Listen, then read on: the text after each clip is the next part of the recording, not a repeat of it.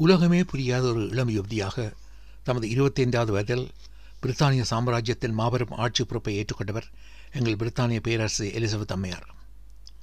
ஆயிரத்தி தொள்ளாயிரத்தி ஐம்பத்தி ரெண்டு ஜனவரி மாதம் முப்பத்தொராம் தேதி தன் தந்தையார் ஆறாம் ஜோர்ஜ் மன்னரின் பிரதிநிதியாக பொதுநில நாடுகள் அமைப்பு தலைவர்களை சந்திப்பதற்கு முடிக்குறிச்ச இளவரசி எலிசபெத் புறப்பட்டார்.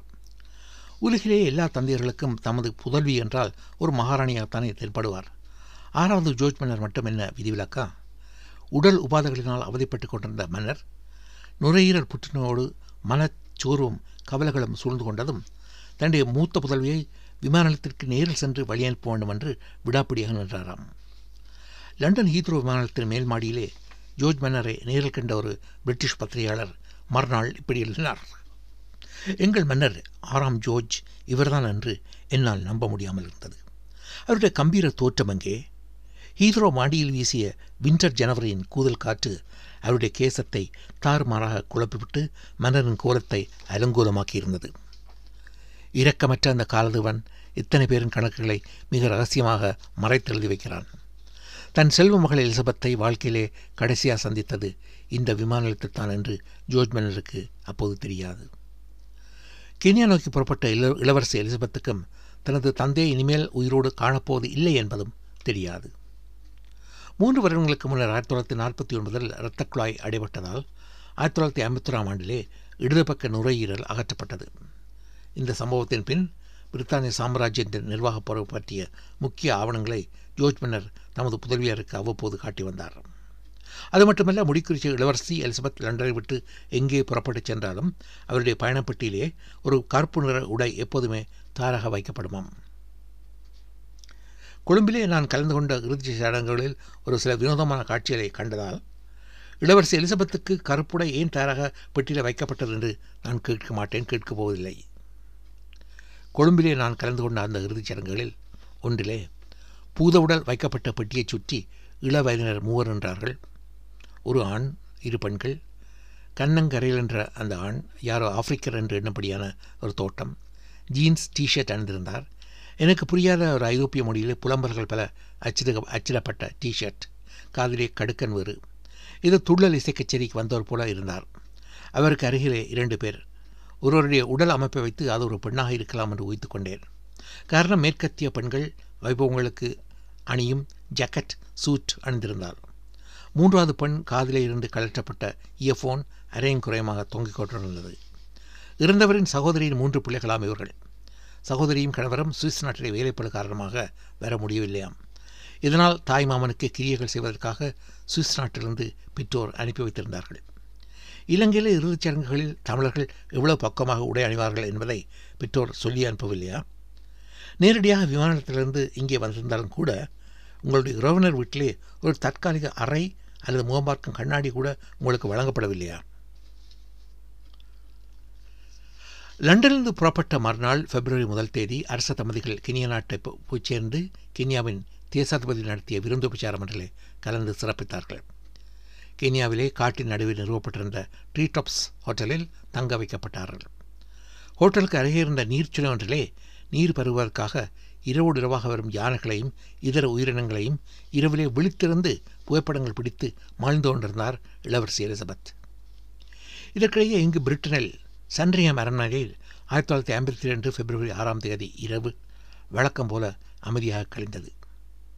காலை ஏழரை மணிக்கு மன்னரை எழுப்புவதற்காக சென்ற பணியாள் மன்னர் தூக்கத்திலேயே இறந்துவிட்டதாக அறிவித்தார்.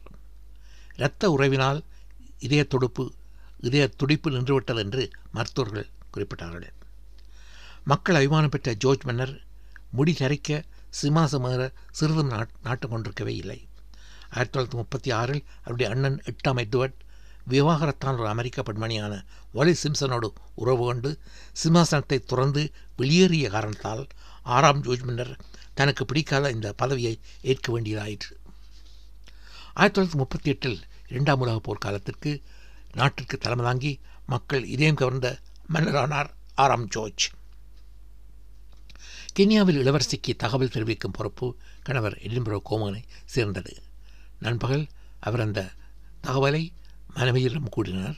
உடனடியாக லண்டனுக்கு திரும்புவது என்று தீர்மானிக்கப்பட்டது. தாங்கள் சந்திக்கவிருந்த நாடுகளின் தலைவர்களுக்கெல்லாம் இளவரசி கடிதங்களை எழுதினார். கென்யாவின் நன்யூக்கி நகரிலிருந்து யுகாண்டாவின் என்டபிக்கு சிறிய விமானத்திலே லண்டன் சிறிய விமானத்திலே போய் லண்டன் பயணத்துக்காக அங்கு காத்திருந்த விமானத்திலே அனைவரும் ஏறிக்கொண்டார்கள். லண்டன் விமானத்தில் இறங்கும் முன்னர் கருப்பு ஆடையை அணிந்து கொண்ட எலிசபெத் இளவரசி கம்பீரமாக காட்சி தந்த புதிய மகாராணி பிஓஏசி விமான படிக்கட்டுகளில் இறங்கி கூடியிருந்த மக்களின் அனுதாபங்களை ஏற்றுக்கொண்டார். இளவரசி எலிசபெத் அவர்களின் முடிசூட்டு விழா வெஸ்ட்மின்ஸ்டர் தேவாலய பெருமண்டலத்தில் ஆயிரத்தி தொள்ளாயிரத்தி ஐம்பத்தி மூன்று ஜூன் இருபத்தி ஜூன் இரண்டாம் தேதி நடைபெற்றது. முடிச்சுற்று விழா ஆயத்தங்களுக்காக பிரதமர் வின்ஸ்டன் சேர்ச்சில் விழாவை ஆயிரத்தி தொள்ளாயிரத்தி ஐம்பத்தி மூன்று ஜூன் வரை தள்ளி வைத்தார். முடிசூட்டு விழாவின் போது மகாராணி பதவி பிரமாணம் மேற்கொள்வதோடு அவருடைய தலையிலே புனித தைலம் தேய்க்கப்பட்டு புனித அங்கவஸ்தம் பூட்டப்பட்டு மகாராணியாக பீடம் செய்யப்படுவார். அரச மரபப்படி ஒரு மன்னர் முடிசூடும் போது அவருடைய வாரிசு யார் என்பதும் தீர்மானிக்கப்பட்டு முடிக்குரிய என்ற அந்தஸ்து வழங்கப்படுகிறது.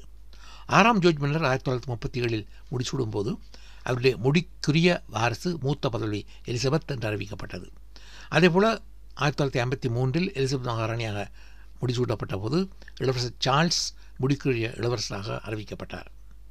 மாட்சி வதங்கிய பிரிட்டிஷ் பேரரசு எலிசபெத் ஆயிரத்தி தொள்ளாயிரத்தி ஐம்பத்தி மூன்று தொடக்கம் கடந்த அறுபத்தி எட்டு ஆண்டுகளாக சிம்மாசனத்தில் இருக்கிறார்.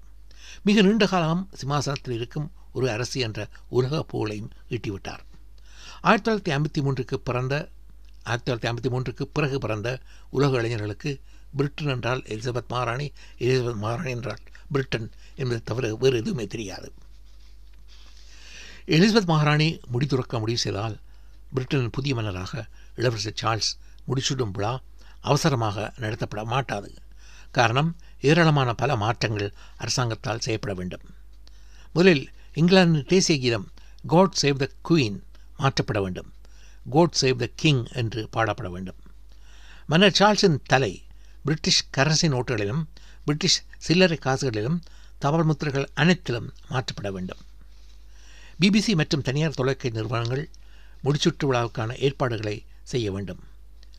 பிரிட்டனில் திரளும் லட்சக்கணக்கான வெளிநாட்டுகளை கவனிப்பதற்காக போலீசார் ஹோட்டல்காரர்கள் இவர்களின் ஏற்பாடுகள் இவை அனைத்தும் பல மாதங்கள் பிடிக்கலாம். இன்றைய எமது கட்டுரையை நிறைவு செய்ய இளவரசி எலிசபெத் கென்யாவில் தங்கியிருந்த அதே ஹோட்டலில் தங்கியிருந்த ஒரு பிரிட்டிஷ் வேட்டுக்காரர் ஹோட்டலின் விசிட்டர்ஸ் புக் விருந்தினர் பதிவேட்டில் எழுதினதை கூற விரும்புகிறேன். உலக வரலாற்றில் முதற் தடவையாக ஒரு இளம்பெண் ஒரு மரத்தில் ஏறியதை கண்டேன். மறுநாள் காலை மரத்திலிருந்து இறங்கும்போது மகாராணியாக இறங்கினாள். அவர் மரம் என்று குறிப்பிட்டது மரத்தின் உச்சியிலே கட்டப்பட்டிருந்த அந்த ட்ரீ டாப்ஸ் ஹோட்டல் அறை. மீண்டும் படிக்கிறேன். உலக வரலாற்றில் முதற் தடவையாக ஒரு இளம்பெண் ஒரு மரத்தில் ஏறினாள். மறுநாள் காலையில் அவள் மரத்திலிருந்து இறங்கும்போது மகாராணியாக இறங்கினாள். மறக்க முடியாத ஒரு பதிவு என்று நான் நினைக்கிறேன்.